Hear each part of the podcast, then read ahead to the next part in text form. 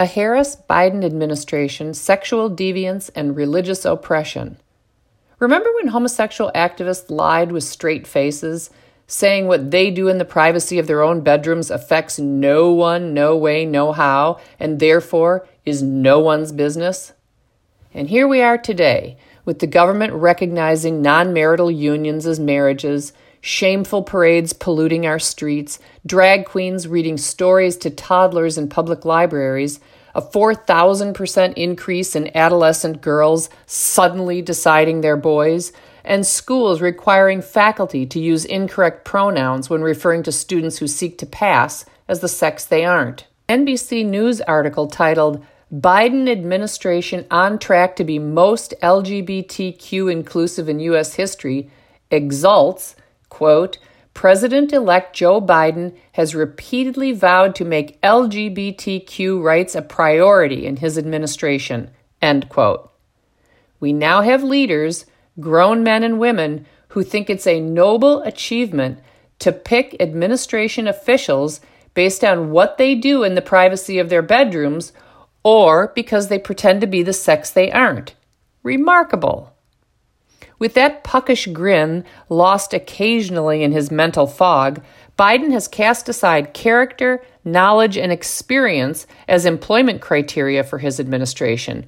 All that really matters is sexual anatomy, erotic interests, and sex identification. Oh, and skin color. Goodbye meritocracy, hello intersectionality. In the service of demonstrating his ardent commitment to unbiblical sexual deviance, Biden, the less ardent, self identifying Catholic, has so far picked a number of sexually dubious characters for administrative roles and other assorted functions. Biden chose Karine Jean Pierre, an out lesbian, as his deputy press secretary. She will help speak on behalf of the cognitively impaired Biden or clarify the baffling things he says when his handlers allow him to speak. He chose Pili Tobar, another lesbian, to be the deputy White House communications director, and he chose homosexual Carlos Elizondo to be the White House social secretary. Elizondo is only the second man in the history of the United States to be chosen to be the White House social secretary. The first, Jeremy Bernard, was chosen by Barack Obama. Bernard, too, is homosexual and evidently not selected based on his educational background. Bernard, who didn't even finish college, along with his erotic partner at the time, Rufus Gifford, had been major fundraisers for Obama and were hugely influential in the homosexual community. Forget education, training, wisdom, and integrity. Money and sexual deviance will take you far in the Democrat machine. Lesbian attorney Chai Feldblum and bisexual attorney Pamela S. Karlan who is married to a woman, have been tasked with, quote, reviewing the Department of Justice and related agencies for the Biden transition team, including the Federal Election Commission and the Commission on Civil Rights, end quote. Karlan's name may be familiar to some. She is one of the three progressive law professors who testified before the House Judiciary Committee in support of the impeachment of President Trump and was forced to apologize for using Barron Trump's name to make a point. She is also one of the attorneys in the infamous Bostock Supreme Court case that Justice Neil Gorsuch bungled. Sexual Dave Noble was named to two teams, one reviewing the National Aeronautics and Space Administration, and the other the Office of National Drug Control Policy.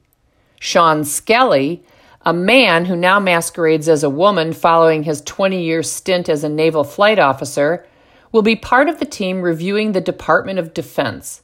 Biden has vowed to reverse President Trump's ban on gender deluded men and women serving in the military. I guess Skelly believes that nothing strengthens the military quite like the presence of cross dressing soldiers and forcing women to bunk and shower with men who cross dress. Axios has reported that 39 year old, failed former mayor of South Bend, Indiana, and homosexual Pete Buttigieg is being seriously considered for the ambassadorship to China, America's arch enemy that unleashed the Wuhan virus on the world and seeks worldwide economic and military domination.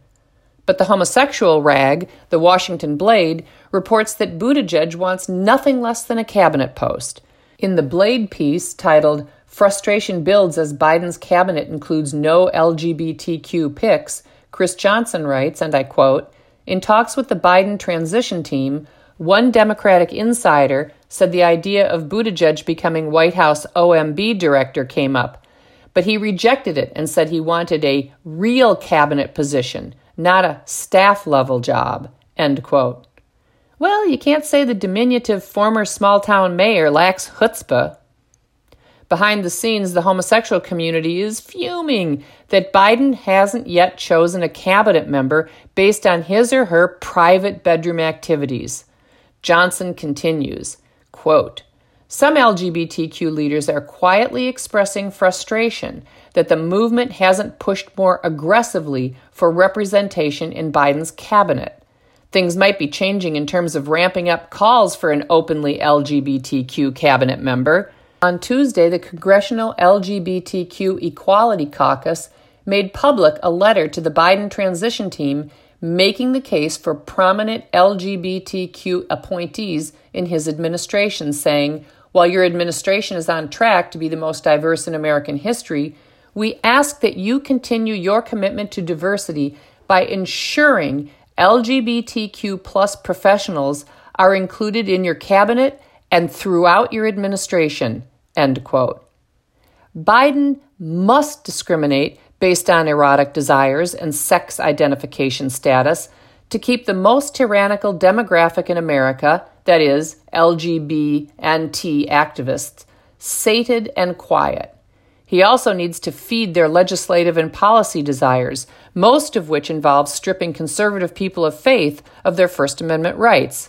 For example, the country's largest, most influential homosexual slash trans activist organization, the Human Rights Campaign, whose 2019 revenue exceeded $44.5 million, has published a 24 page Blueprint for Positive Change 2020 with a staggering list of recommendations for Biden.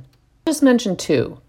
The HRC recommends changing a regulation regarding charitable organizations that partner with the federal government to help those with diverse problems and needs. The HRC wants to make sure that any religious charity that receives federal funds to help the suffering be forced to hire homosexuals and cross sex impersonators. The HRC's blueprint for religious oppression also wants to make it possible for college accreditation boards to deny accreditation to any college that has employment or student conduct criteria that reflect biblical standards on sexuality. Such a radical accreditation change would constitute, in theologian Al Mohler's words, an atomic bomb if Christian colleges cannot be accredited, then students who want to pursue master's degrees, PhDs, law degrees, or medical degrees that require undergraduate degrees from accredited schools would be forced to go elsewhere. Leftists want to close all avenues to positions of influence for those who reject their sexuality ideology. So much for diversity and tolerance. Biden has promised that his first order of business will be to pass the Pernicious Equality Act, which will happen if Republicans lose the Senate. The Democrat sponsored Equality Act, which, as everyone knows, has nothing to do with equality and everything to do with oppression, will deny conservative people of faith First Amendment speech and religious free exercise protections. As I wrote a year and a half ago when the U.S. House passed it, the Equality Act would require federal law to recognize disordered subjective feelings and deviant behaviors as protected characteristics. Federal law would absurdly recognize homoeroticism and cross sex masquerading as conditions that must be treated like skin color and biological sex. It's a remarkable feat of rhetorical and political legerdemain to use the ugly racial discrimination suffered historically by blacks to normalize discrimination based on race that is against whites, sex that is against men, mental health that is against cisgenders, and erotic desire. Now, it's not only acceptable to choose not to hire people because they're white, male, heterosexual, or who accept their biological sex, it's de rigueur. The real goal in the new and socially acceptable form of discrimination is to normalize homoeroticism and cross sex impersonation by exploiting the instruments and institutions of power to silence public expressions of moral beliefs that leftists don't like. The first step is to confuse the issue by treating dissimilar conditions as if they were the same. So, conditions that are not genetically determined, that are in many cases fluid, and that are constituted centrally by freely chosen acts, for example, homoeroticism and opposite sex identification, are compared to conditions that are 100% heritable, in all cases immutable, and have no behavioral dimensions, that is, skin color and biological sex. This is called a category mistake. Leftists use this category of mistake relentlessly in their efforts to make it socially and legally impossible for Christians to exercise their religion and speech rights freely. They want to make it impossible to publicly express moral propositions about homoerotic acts or to conduct one's business in accordance with religious beliefs. They want to make it impossible, for example, to refuse to hire a man who freely chooses to cross dress. Homoeroticism and cross sex passing are moral issues about which it is entirely fitting to express views even if others disagree with or detest them. Shouting identity and authenticity is not a get out of moral assessment free card. It doesn't seem that leftists feel any shame about condemning my beliefs, even if they derive from my authentic identity as a theologically orthodox Christ follower. LGB and T activists are far from done with their unholy work of transforming a once decent place to raise children a moral sinkhole in which the government will soon appropriate children whose parents don't toe the line drawn by regressive pagans. I have long contended that there is no greater threat to First Amendment religious free exercise and speech protections than homosexual and transcultic activism.